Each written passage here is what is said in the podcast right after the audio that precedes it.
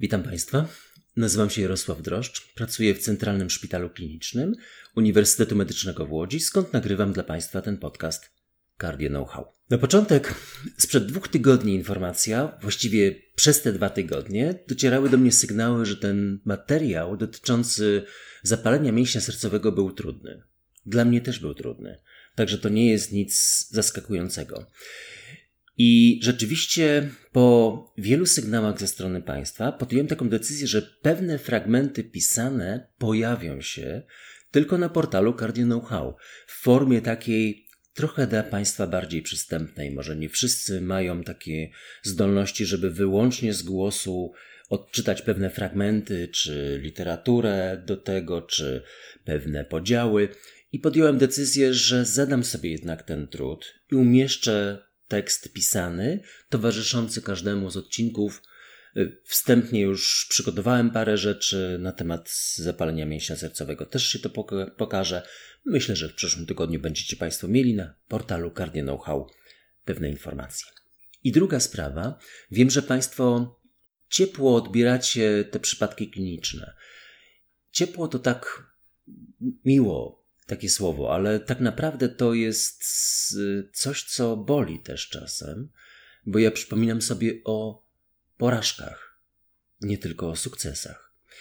I między innymi dlatego chcę do tego odcinka z zapalenia mięśnia sercowego Państwu dopowiedzieć pewien fragment, którym w momencie, którego ja się w ogóle o tej chorobie dowiedziałem, Wiecie Państwo, 30 lat temu, 93 rok, pracowałem wtedy w Niemczech, w Essen. I byłem proszony o to, żeby wykonywać echa, ponieważ byłem najbardziej mobilny, miałem aparat mobilny, jeździłem korytarzami, kto był w Essen, to wie, pod ziemią, po czterech budynkach, w których była kardiochirurgia, anestezjologia i inne działy dużego uniwersytetu w Essen. Jeden z moich obowiązków to było zrobienie echa u wszystkich pacjentów, u których były wykonywane transplantacje serca. I pamiętam taką pacjentkę, do dziś pamiętam imię i nazwisko oczywiście.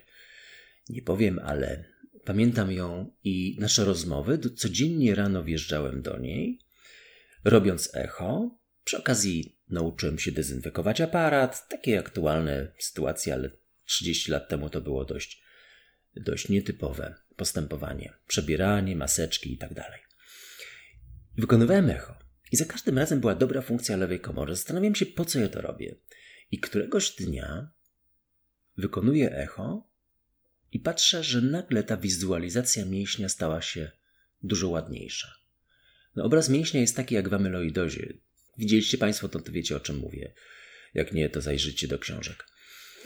Piękny mięsień, grubszy, ślicznie się kurczący. Pomyślałem sobie, że wreszcie może ja przejrzałem na oczy, no jest coś ładniej niż wczoraj. Opisałem. Następnego dnia przychodzę, sala pusta. Rozglądam się, okazało się, że pacjentka nie żyje. I jak teraz o tym myślę, oczywiście wtedy też, po fakcie, to to był obraz ciężkiego zapalenia mięśnia sercowego na bazie odrzucenia przeszczepu.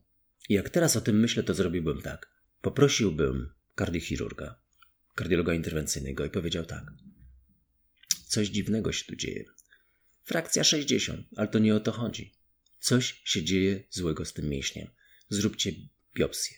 A na pytanie dlaczego, bym tylko powiedział, no pewnie w anglojęzycznym kraju now, a w niemieckim ab sofort. To tyle zapalenie mięśnia sercowego.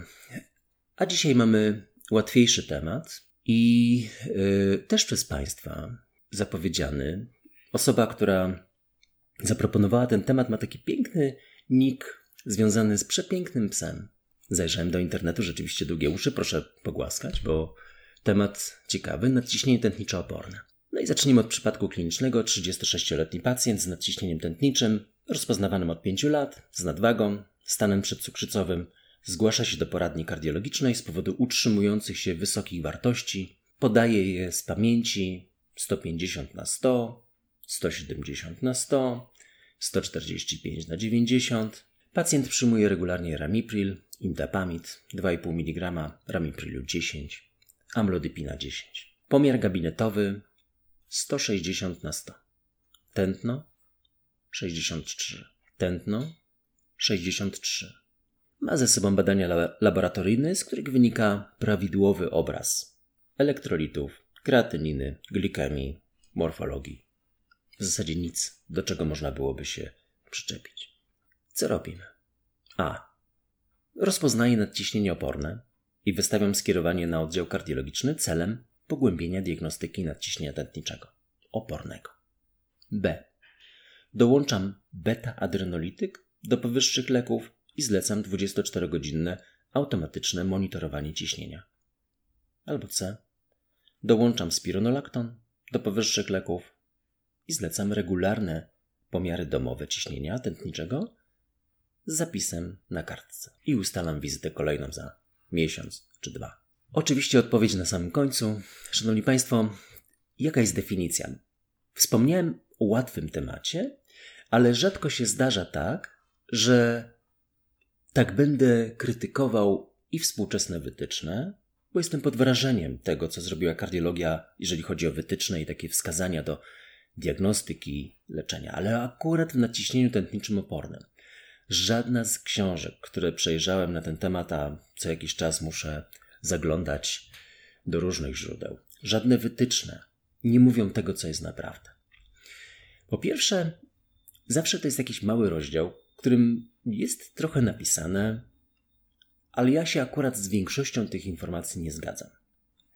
Oczywiście mówiłem Państwu, że podcast jest indywidualną sprawą. Biorę za to odpowiedzialność jako Jarosław Droszcz i kieruję się wytycznymi, ale zwróćcie Państwo uwagę, jeżeli jest tego tak, jak mówi książka, 10-13%, to znaczy, że ja podczas takiej wizyty, gdzie przyjmuję 40 pacjentów w centralnym szpitalu klinicznym, z czego jedna trzecia ma nadciśnienie, musiałbym codziennie, każdy taki dzień zakończyć się rozpoznaniem nadciśnienia tętniczego opornego, co jest absurdem, bo oczywiście rozpoznaję to raz w roku. Takie prawdziwe oporne nadciśnienie, więc to jest kompletnie co innego niż piszą źródła. Druga sprawa, stosowanie trzech leków. No przecież, bo taka jest definicja, nie wiem czy Państwo wiecie, niedostateczna kontrola ciśnienia tętniczego Granice 140 na 90 przy stosowaniu trzech leków, w tym diuretyku, właściwie skojarzonych w pełnych dawkach, potwierdzone w ABPM, po wykluczeniu nieprzestrzegania zaleceń lekarskich. Ścisła definicja 2019 rok,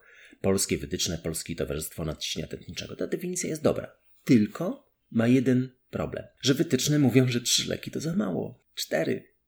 Ja się wtedy zgadzam. Oczywiście jest sentencja, która mówi, że no, niektórzy mówią, że cztery leki. Nie uważam, że definicja, gdzie jest połączenie opornego nadciśnienia z informacją, że to trzy leki wystarczają w pełnych dawkach, jest niewłaściwa. Cztery leki. Chcę wrócić tylko do takiego, takiej informacji, takiej, takiego stanowiska grupy ekspertów. 2011 rok, pan profesor Adam Witkowski, Kardiologia Polska. Link oczywiście będzie, czy informacja będzie na stronie Cardio Know-how, co za artykuł poświęcony wskazaniom do inwazyjnej metody leczenia nadciśnienia tętniczego, denerwacji nerek. I tam jest rzeczywiście wspomniane, że cztery grupy leków. I myślę, że tego należy się trzymać.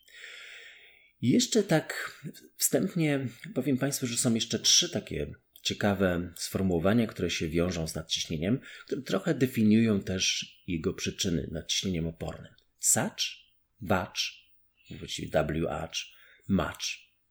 Pewnie nie słyszeliście Państwo. Ale sacz to jest wtedy, kiedy mamy prawidłowo leczone nadciśnienie i wartości powyżej normy, czyli takie prawdziwe nadciśnienie oporne. WACH czy WH to jest to W pochodzi z white. White oczywiście od białego fartucha. To Państwo znacie Agnieszkę Holland, Znachor. Tak dawniej ubierali się lekarze, teraz się ubierają zupełnie inaczej, ale nazwa pozostała.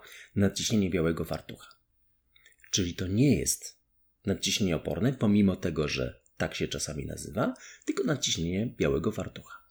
A match mówi o odwróconym, maskowane nadciśnienie, czyli odwrotna sytuacja do białego fartucha, kiedy w gabinecie są wartości prawidłowe, a w domu podwyższone. Oczywiście wyłącznie ta pierwsza sentencja SACH dotyczy tego, o czym dzisiaj rozmawiamy. No i wreszcie prosty, dziesięciopunktowy plan, który mówi w prosty sposób, co robić. No pierwsze to niewłaściwy schemat terapii? Takie pytania ja sobie zadaję. Jak widzę pacjenta, który ma wysokie wartości ciśnienia i mówi, że przyjmuje leki. No niewłaściwy schemat terapii. Odsyłam do wytycznych. 2018 rok, 2019 publikacja polskich materiałów, ale 2018 europejskich. Czy wytyczne Polskiego Towarzystwa Nadciśnienia Tętniczego. Nadciśnienie tętnicze w praktyce 2019, tom 5, strona pierwsza, do 86. Druga sprawa. Nie ma tam diuretyku. Bardzo częsty problem, bardzo częsty błąd. Musi być diuretyk. Jeżeli jest wieloskładnikowa yy, tabletka, powinien być tam diuretyk, bądź kilka tabletek. Diuretyk jest ważnym składnikiem. Trzecia sprawa. Cierpliwe, ambulatoryjne optymalizacje farmakoterapii. Nie będę tego rozwijał, Państwo wiecie o co chodzi. Maksymalne dawki leków. To punkt czwarty. Punkt piąty. Uszkodzenie nerek. Jeśli dajemy przy GFR-ze poniżej 30, nawet poniżej 45 diuretyk tiazydowy, to błąd. Diuretyk pętlowy ma zastosowanie, a wytyczne mówią jasno torasemid. No nieprzestrzeganie zaleceń modyfikacji stylu życia. Jeśli ktoś pije alkohol w dużej ilości i ma nadciśnienie, to nie jest to nadciśnienie oporne, tylko niewłaściwy styl życia. Nadmierna podaż soli. To pytanie jest dla mnie proste. Czy jedząc obiad, kolację, śniadanie, ma pan solniczkę? Jeżeli tak, to mówimy, że to źle. Ósmy punkt. Leki. Niesterydowe leki przeciwzapalne, sterydy. To są takie charakterystyczne przykłady polekowego nadciśnienia. I tu czasami musimy przyzwolić na ich przyjmowanie, ale wiemy, że z obiema grupami wiąże się strategia zatrzymywania wody w organizmie, a zatem z naszej strony reakcja polega na zwiększeniu dawki leków moczopędnych.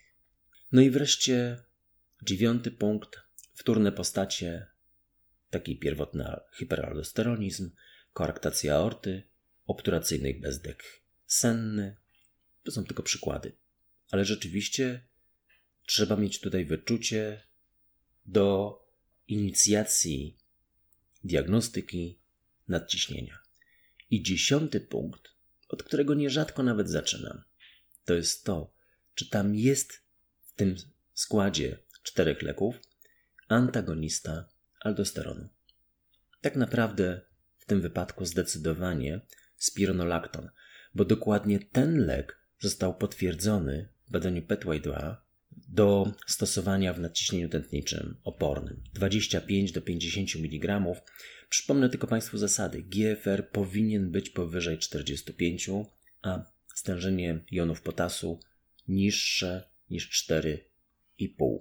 Oczywiście są pewne możliwości żonglowania jeszcze diuretykami pętlowymi, aby zapewnić obie te wartości w granicach prawidłowych, głównie stężenie potasu, ale rzeczywiście mm, warto te dwie granice pamiętać. Zatem co robimy dla pacjenta, który przychodzi do nas na trzech lekach i ma niewłaściwie kontrolowane ciśnienie tętnicze? Oczywiście dołączamy spironolakton do powyższych leków. Zlecamy regularne pomiary domowe ciśnienia tętniczego. Szanowni Państwo, bardzo dziękuję. Jeśli będziecie mieli jakieś uwagi, komentarze, pytania, bądź będziecie chcieli zagłosować na kolejnym tydzień i temat, który w kolejnym tygodniu poruszę, to oczywiście Instagram, Facebook, Cardio Know-how jest tym właściwym miejscem. Postaram się udzielić odpowiedzi, opowiedzieć o pewnych rzeczach. Wybieracie Państwo naprawdę interesujące tematy. Na tych mediach też znajdziecie pewne informacje, właściwie na stronie internetowej, pewne informacje dotyczące przedstawianych materiałów. Mówię, jeszcze nie w tym tygodniu, w przyszłym tygodniu będzie. Zapraszam Państwa do wykładów. One są nagrywane, bo w tym klasycznym schemacie Cardio Know-how jest tam wykład półgodzinny, który się odbywa w środę o 12. Strony internetowe Cardio Know-how mówią dokładnie, jak to się odbywa. W tym tygodniu, jak Państwo wiecie, pani profesor Anetta Undas. I będę Państwu bardzo wdzięczny za promocję podcastu, bo rzeczywiście kieruję się tym, czy to warto robić, czy nie warto. Jeżeli jest Państwa dużo, to uznaję, że zainwestowany czas jest uzasadniony. Serdecznie pozdrawiam.